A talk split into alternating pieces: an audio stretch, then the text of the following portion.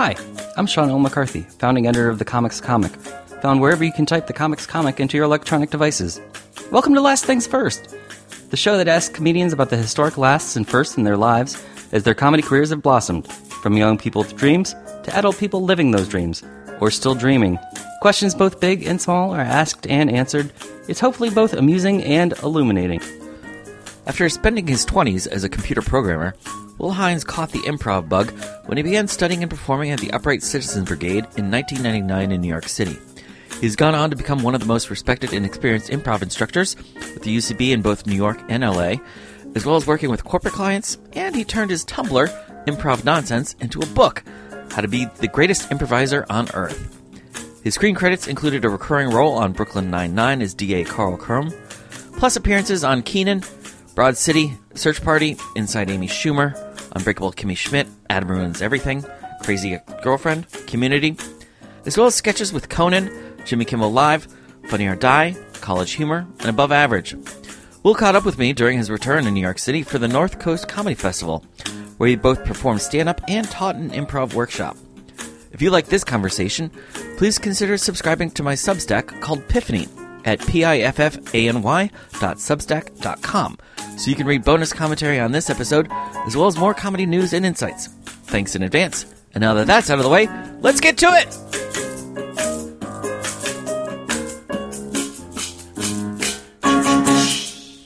my real question for you, Will Hines. What would the UConn student version of Will Hines think of this version of you in your 50s doing stand up and teaching improv? Oh yeah, man, what a nice question. I think he'd be really impressed and happy to see it. Probably also terrified for me because I was so far away from it when I was in college. I was basically like a journalist, and I mean, I was a journalism student and like very scared of that. I mean, in college, I jumped around. I was like a chemical engineering major and an economics major and a math education major, and then I backed into journalism in my senior year because I was interested in it, but also just my my credits kind of added up that way, and so I was very directionless. And so to see that I had gone any kind of performing route would have shocked me. um, I mean, I, I didn't get on stage until I was thirty. So when I graduated UConn, I was still nine years away from stepping on stage. Right. Yeah, It's, I mean, I'm sad as a journalist that we lost you to comedy, but, but seeing, seeing what you've done in the last 20 years, I'm, I'm grateful that you, you chose comedy. I was adding nothing. So who, who started improv first, you or your brother? me. Um. Uh, I'm sorry. I I started first. Um. Yeah, my brothers. I was the oldest, so they they would sort of they would kind of copy me a lot. I think, Mhm. and then kind of vary it up from there. Um. Also, our our mother our mother died. I have two younger brothers. Our mother died when we were kids, or I was sixteen. They were eleven and nine, and I we we got very tight because of that. And so I do think when I think they imprinted on me more than younger brothers imprint on older brothers. Usually, like I'm a huge Beatles fan. They're Beatles. I'm a Red Sox fan, even though we were in Yankees territory. They sort of copied that, and th- I mean they're they're quite different than me now. But I do think when they were younger, they sort of copied me and then made variations as needed. So did they also take to either journalism or computer programming or? My next youngest brother, Kevin. I mean, in fact, when I when he first moved to New York City, I got him a job at my company. Um, he got job at my company. He came to my improv theater and took classes, and then eventually took my job at the improv theater. so he's done the best job of of being imprinted. Yes, yes. I mean, they're all quite quite different now, but I want that credit because sometimes they get grouchy with me, and I'm kind of like, "Hey, jerks! I did this. Yeah, you like you you you came along uh, behind me, which I'm, but I don't know. I'm grateful for it too. I really like that we have shared experience, but as I get older, sometimes I want credit. I'm surprised to find the things I want credit for. Um, I don't necessarily want more career success, but I want my brothers to acknowledge that they've copied me when, when we were younger, at least. Well, isn't that always the way it is with pioneers? You yeah, wanna, that's right. You want to be I I oh, I knocked the door down so you could follow me. That's right. That's right. Well, take me back to that that moment then. I guess it. What was it like then for you in New York City in, let's say, 1998 or early 1999? Yeah. What Um, What was your life like then? So yeah, I was a computer programmer and at a at a five person company, and we did like consulting for big financial firms like Goldman Sachs and just like investment companies. You know, we would go into these companies and like write little their intranet things, little utilities. The web was sort of new still in the middle of the Silicon Alley boom. So there was lots of computer programming work. Um, and I had lived in New York City for a couple of years, and I was quite lonely. I didn't like know a lot of people in New York. I felt extremely behind, and I just didn't have much of a life uh, or direction. And I kind of uh, aimlessly just started doing funny things. I started going to open mics and telling jokes very timidly, auditing improv classes, and I was honestly just like bored. I just wanted creative things in my life and I wasn't like sure how to do it. Um, and so I kind of bumped around a variety of things and I would I would look in like new the New York Press and the Village Voice and see what like shows were listed in the comedy section and just kind of try them whether it was a stand-up show or some kind of weird off off Broadway thing in the Lower East Side at the Collective Unconscious stage that was the name of a stage there down on Ludlow. And then um the and I was doing stand up, but when I took an improv class at the then brand new UCB theater, um, I really enjoyed it. I just it, I really liked the whole group hug, you are important aspect of improv. Um, and I felt like it was really like good for my personality. I felt like it was sort of like making me work an emotional muscle that had atrophied. Um, the whole the whole acting part of improv, like speak to the most important thing, get to the heart of the matter, be affected, be vulnerable. It all felt like kind of good advice.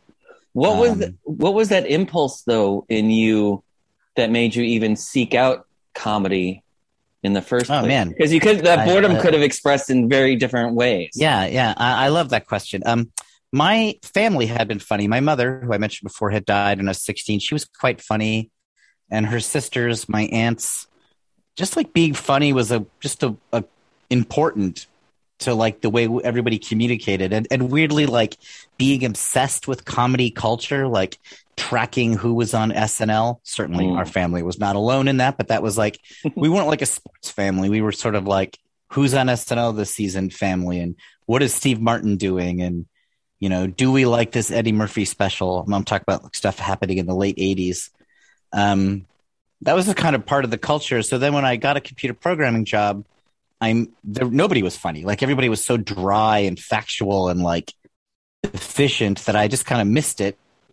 Um, so I, I think I was just looking for my family again a little bit, and my, my younger brothers too. Even though um, they were they were a lot younger than me when we were kids. By the time I was in my twenties, I would meet I would see them and be like, "Yes, these guys get it. Like they're quirky and strange and Canadian. We are we have Canadian heritage, and so I um just culturally missed missed people who liked being funny as part of their identity.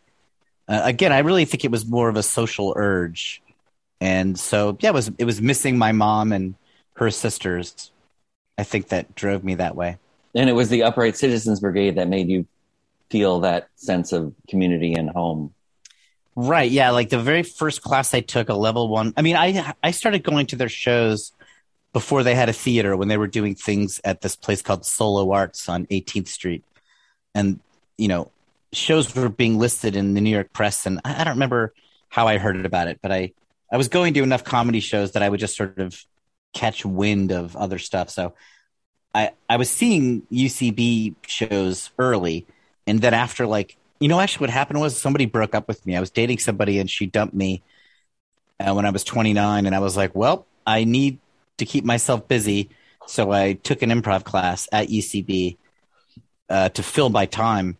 And my first class was Monday night, taught by Kevin Mullaney and after the very first class, which was from seven to ten, somebody was like, "Let's go to McManus," which ended up being like the sort of unofficial pub of the UCB. Uh, and we all went out and stayed out for like three hours, and that's what hooked me. Just like, oh, people want to hang out, and then people were like, some people were like, "Oh, we're gonna go see a show Thursday night or whatever," and I was like, "Oh, I'll be there." And it was like, I mean, I had nothing but time, so I just started going to the UCB always. Who was your first UCB friend? Uh, Mitch McGee. His name is Mitch McGee. I'm still friends with him. We're friends in LA. We both live there. Um, I just went for a walk with him a couple weeks ago. Mitch was Um, Mitch was an early uh, internet video guy. That's yeah. that I That recall. was he's a. I think he's a brilliant director, and he did a lot of really artsy, weirdo, funny uh, vi- videos online as part of the Channel 101 community in New York.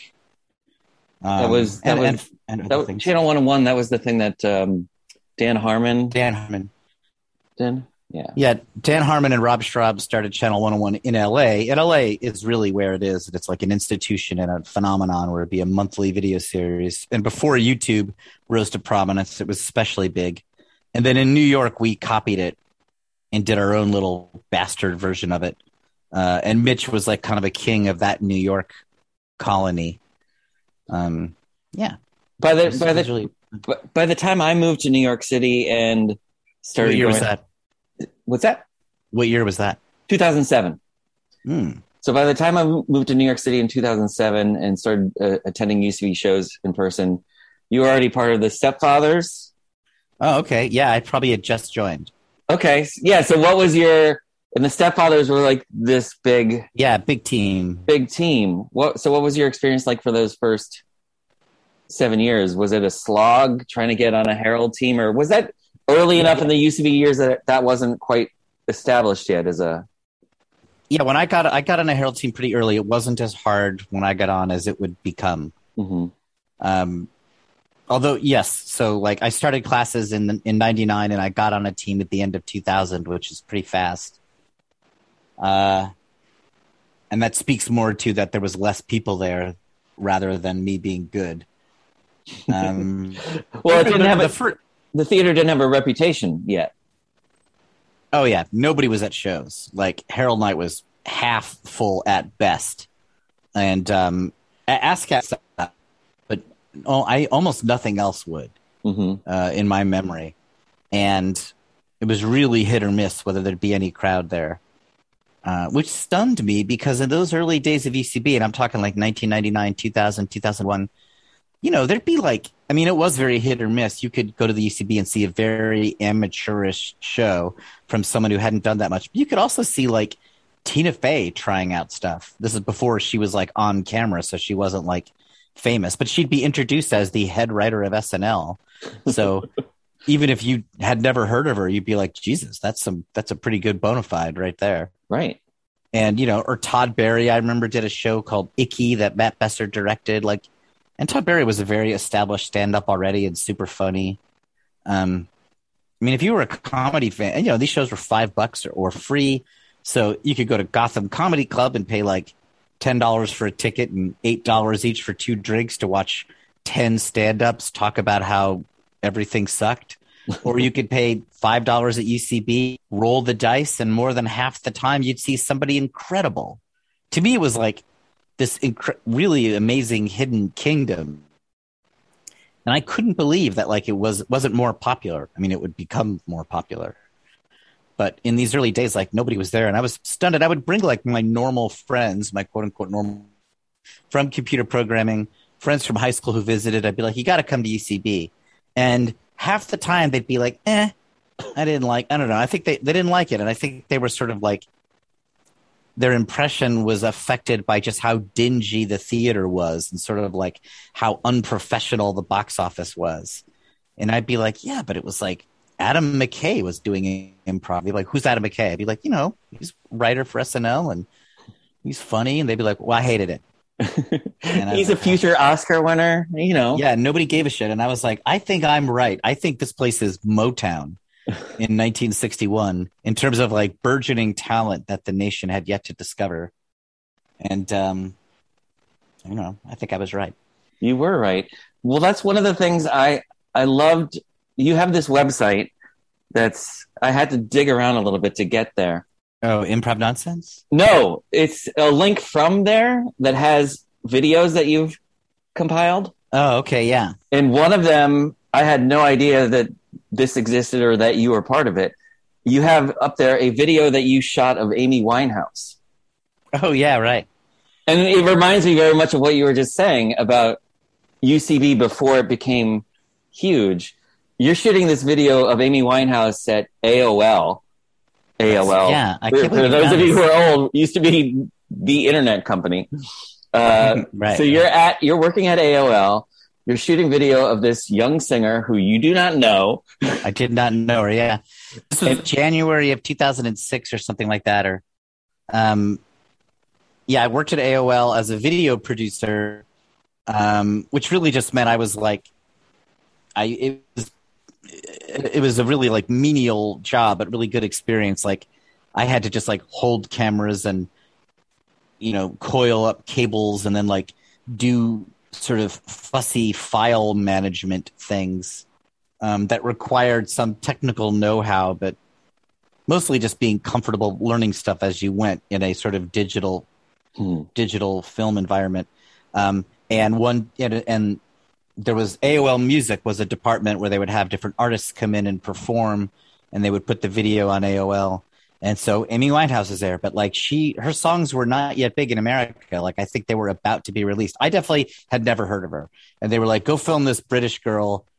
You know, we're recording her audio for a podcast, but we might as well grab some video. And so I went down there with the camera, and I didn't know how to work it. I didn't have the.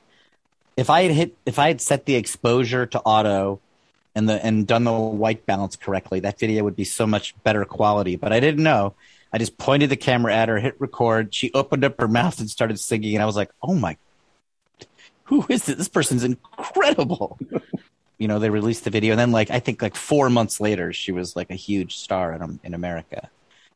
I mean, I met her technically. You know how dumb it was? Like she finished two of her songs. How dumb I was. She finished two of her songs. I put the camera down. I was like, "Oh my god, you're great."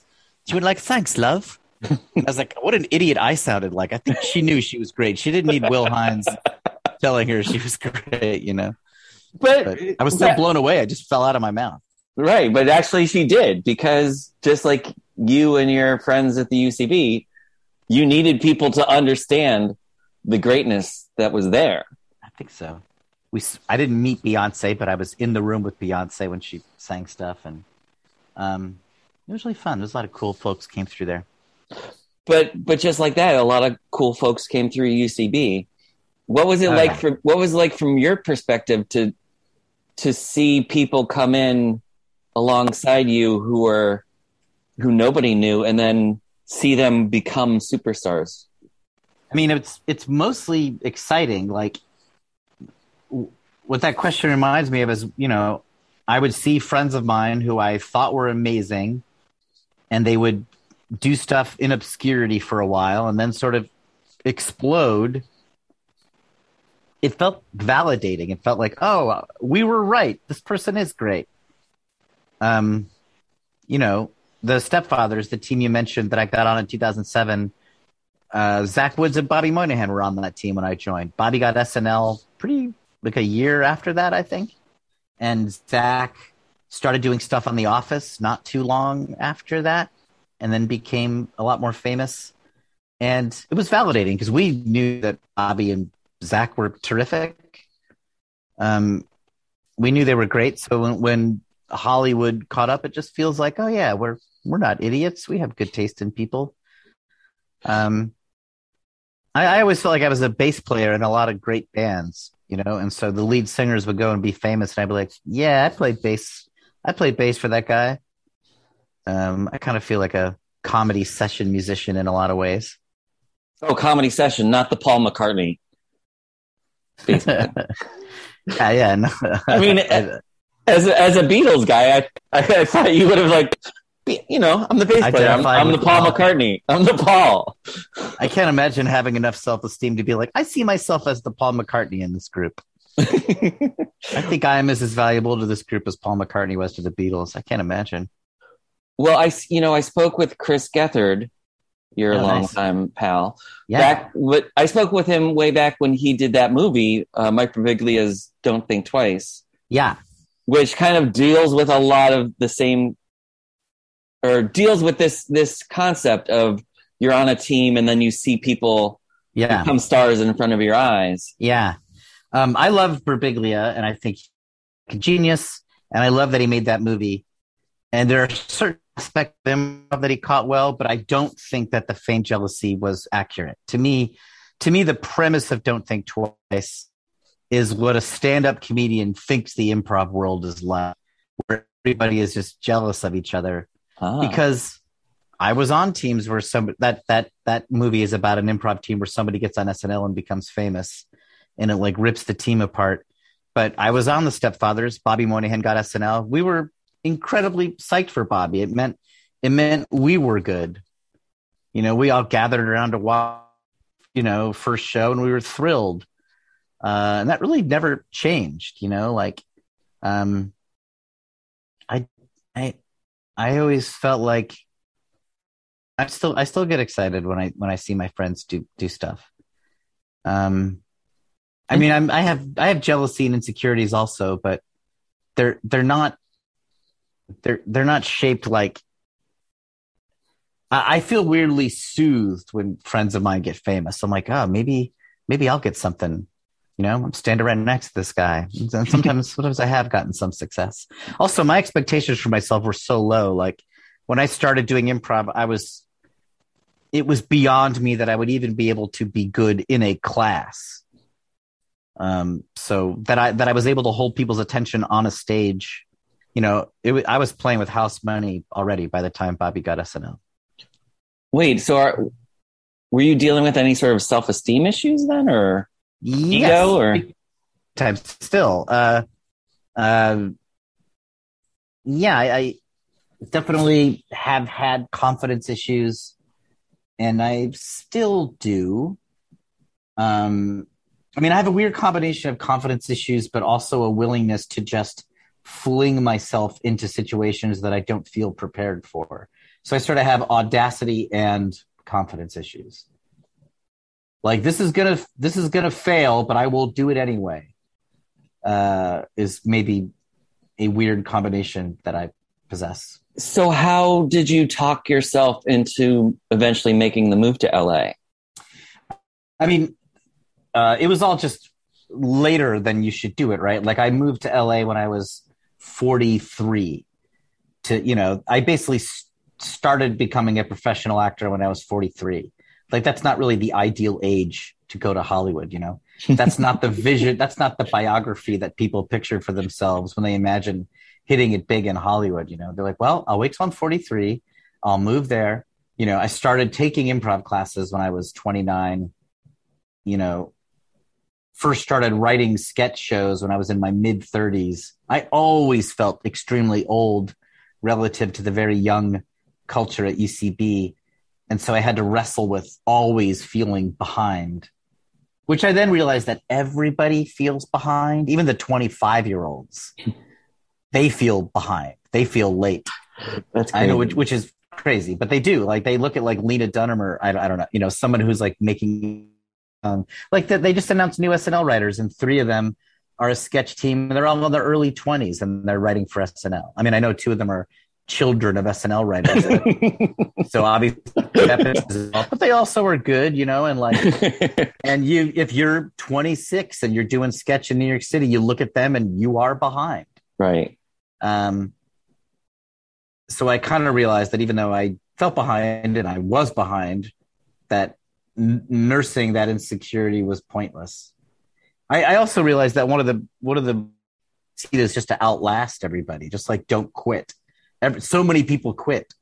Like your greatest competition will just give up if you wait a year.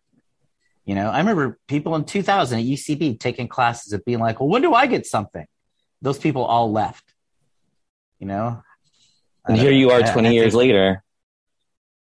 Yeah, just wait another 20 years, baby. Get a half hour stand up set on that very stage. I really just started pursuing, I just started pursuing stand up like two years ago in LA, really just to try to get cast more. I was like, I think if I'm on stage in front of more people, I'll get cast. If I can like present my persona to more and more crowds. Wow. Even even though you already had a recurring character on a network sitcom in Brooklyn Nine Nine. Well, yeah, because like that character really, he's got four appearances over seven years. That's not Mhm. really recurring, right? Like, Well, um, I, I don't make, I don't support myself with acting money. There, mhm. there have been a couple of years where I have, but mostly I don't. So I, I, I feel funnier than my, than the prominence of my acting career. So I was like, well, maybe if I show people what I think my energy is, they'll put me in stuff. Hmm. I think most people get into stand up to be like writers and you know joke writers. I'm not a good enough joke writer. I'm too lazy. But I um I kind of use stand up to present my personality. right. But You know, I, I do write jokes and, and do bits in it, but but I don't think anybody would watch my stand up show be like, hire that guy to be a writer, but they might be like, hire that guy to be the sad teacher in our sitcom. uh, although you could do a great job as the sad teacher in a sitcom. Yeah, I'm I'm I'm down for it. Um, but as you told me just earlier in this podcast, it's it's not as if when you started taking classes and going to open mics, you did it with any grand ambitions. You were just bored with life as a computer programmer. Correct.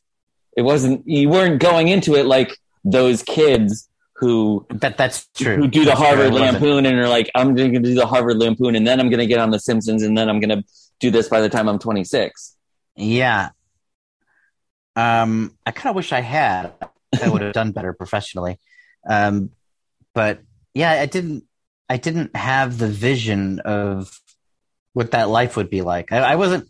If you know, if when I was 28 and I was doing open mics in New York, not not for too long, not too many, but a little bit, and you were like, "Hey, do you want to be on television?" I would have been like, "How does that even happen? I don't even see how that happens." And if you can't like visualize it, it's hard to do it. Um, I was like, "Who does somebody come to an open mic and cast you? Like, how does it even occur?" Uh, and you know, ten years later, I'd be like, "Oh, you have to like do a lot of comedy, and then you have a lot of friends, and then." One of them becomes successful and they recommend you, and then you get to submit, and that's how it happens. So you have to like make a hundred friends who are all trying to do it. But I didn't know that. Even even when I started UCB, it was just like I was inter- I I was just interested in like healing myself emotionally. Um, I mean, it's kind of boring and emo, but like my my inner like struggle is like an emotional journey, not like a professional one. Mm-hmm. basically i was a super shy unconfident kid. My mother died. My dad kind of retreated into a corner and stayed quietly drunk for 15 years. Sweet guy but like not engaged. Me and my brothers were just sort of bored and alone. And doing everything after that was just trying to heal myself just trying to make connections and be happy and be present and you know my mother died when she was 40 so i was like maybe i don't how long am i going to live Mm. like i don't want to like Yeah. when I was 30 and I started doing stand up, I was like, maybe I'll be dead in 10 years like her. You know, maybe I'll get cancer when I'm 37 and that's it. So do I want to be in a cubicle? It was like movies. It was like, I want to be happy today. And if I walked into UCB in level one, took that class, we went to McManus, I'd be like, today was, what a great day. I got to have more days like this. And then within that, I'd be like, oh, I, I want to have a better time when I'm in class. How can I get better at class? And then I got put on a team and I'd be like, oh, I'd like to be better on this team. How do I get better on this team? Oh, maybe I'll do this. Maybe I'll take this acting class. Maybe I'll go watch this show. And so I, I wasn't ever really good at looking forward. I, I didn't know how to visualize next steps. And I, I, I really still maybe don't too much. Um, Well, well, that leads me that leads me into asking about the book because your your improv book, uh, "How to Be the Greatest Improviser on Earth," started as a Tumblr. yeah. So when you started the Tumblr, were you thinking at that point about? No, I started the Tumblr because I was working for the UCB, running the school, sitting in the office, and I would hear people say opinions about improv in my classes or in the office, and I'd be, I would disagree with them, and I wanted to argue with them. So I started an improv blog to express my opinions because it felt like the polite way to do that. Like that way people could read them if they wanted or ignore them. I wasn't like obnoxiously being like, listen to me. And then it got popular. I got like 20,000 people subscribed to it, way more than I ever thought would happen um, at its peak. And then I started paying more attention to it. Then I saw the numbers start to drop a lot. Uh, and, you know, based on like how many people were liking it. And I was like, you know, oh, this blog's on the way out. Mm-hmm. Um, I, I'm going to make a book to like make it per- make the good parts permanent. Um, and so then I started doing that. Also, I had just moved to LA, and I was I had all kinds of time in my hands because it was the first time in my life I didn't have a full time job. So I just had time, and I did that to keep busy. And now you have the book. Now I have the book, book yeah. And the book stands as a in a in a dialogue with the UCB book, right? um, people people see it that way. My the book is actually pretty unfocused. Like I think I, I really do like my book, and there's things in the book I like a lot, but there is no grand thesis of my book. People like, what it's what's it about? I'm like, oh, I don't know. It's it's a hodgepodge of advice about doing improv. Mm. I, I think my my the book is pretty successful within the tiny tiny world of improv books and I and I say that that is seventy five percent because of the, the, title, "How to Be the Greatest Improviser on Earth." Is uh, if you're gonna write a book, Sean, you're gonna write a book. Think, make sure that title is salty. Uh, well, that's my advice because people people buy books because they identify with it. They don't they don't buy them to read. They buy it because they're like, this book is me. Well, since you so stopped you, doing the podcast, I will write your book. I appreciate this advice. Man, you really know your stuff. I appreciate it. well, um, you know, you spoke a little bit about like the the inner dialogue with yourself, and it reminds me that that's kind of like the workshop that you're giving while you're in town this weekend, right? The there's the fool and there's the voice of reason. Yeah. Um, fool versus voice of reason. It's an improv workshop, and it's like it's about the two roles that you can play when you're doing improv scenes. You're either like a fool who's doing something foolish and funny, or you're a voice of reason who is saying that the fool is foolish, you know? You're either the emperor who wears no clothes or you're the kid who says, Hey, you don't have any clothes on. Uh, and it's like being comfortable with both of those jobs. How do you feel about about those voices in your head when you're off stage? Um, I mean, I do think I think it applies to real life. Um, I think you have to be willing to be a fool sometimes, and you have to be willing to be a voice of reason and not let either one of them rule too much. You know, if your voice of reason rules too much, you'll never do anything, and if the fool rules too much, then you're drunk at 4 a.m. Uh, starting a fight with a barber. Well, thank you, Will Hines, for uh, not being drunk at 4 a.m., but instead doing a podcast with me early on a Saturday morning. yeah, that's right. Which is what grown men from yeah. Generation X do when when they become yeah. grown men. Weren't we supposed to be the ones who Generation X? We were supposed to like fix the baby boomers' problems, right?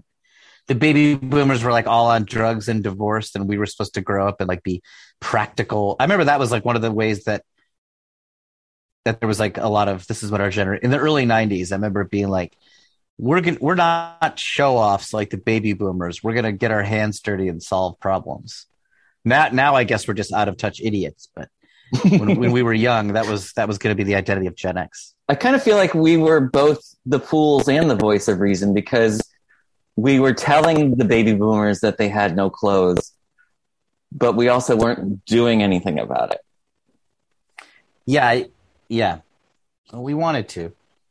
Um, but uh, that's why they called us slackers because we didn't.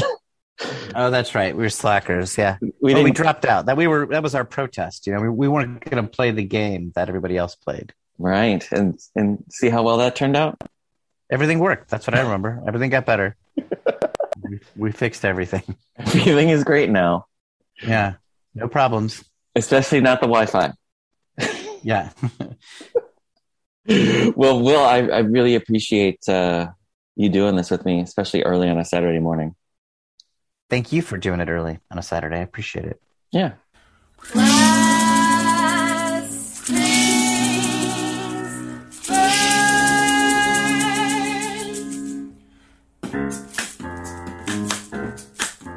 This episode of the Comics Comic Presents Last Things First was post produced by Alex Brazell at Showbiz Studios. The music was by Camille Harris and Shockwave, logo by Giggle Chick. If you enjoyed listening, please check out my Substack called Piffany at piffany.substack.com for transcripts, bonus commentary, and expert analysis about comedy, show business, and more.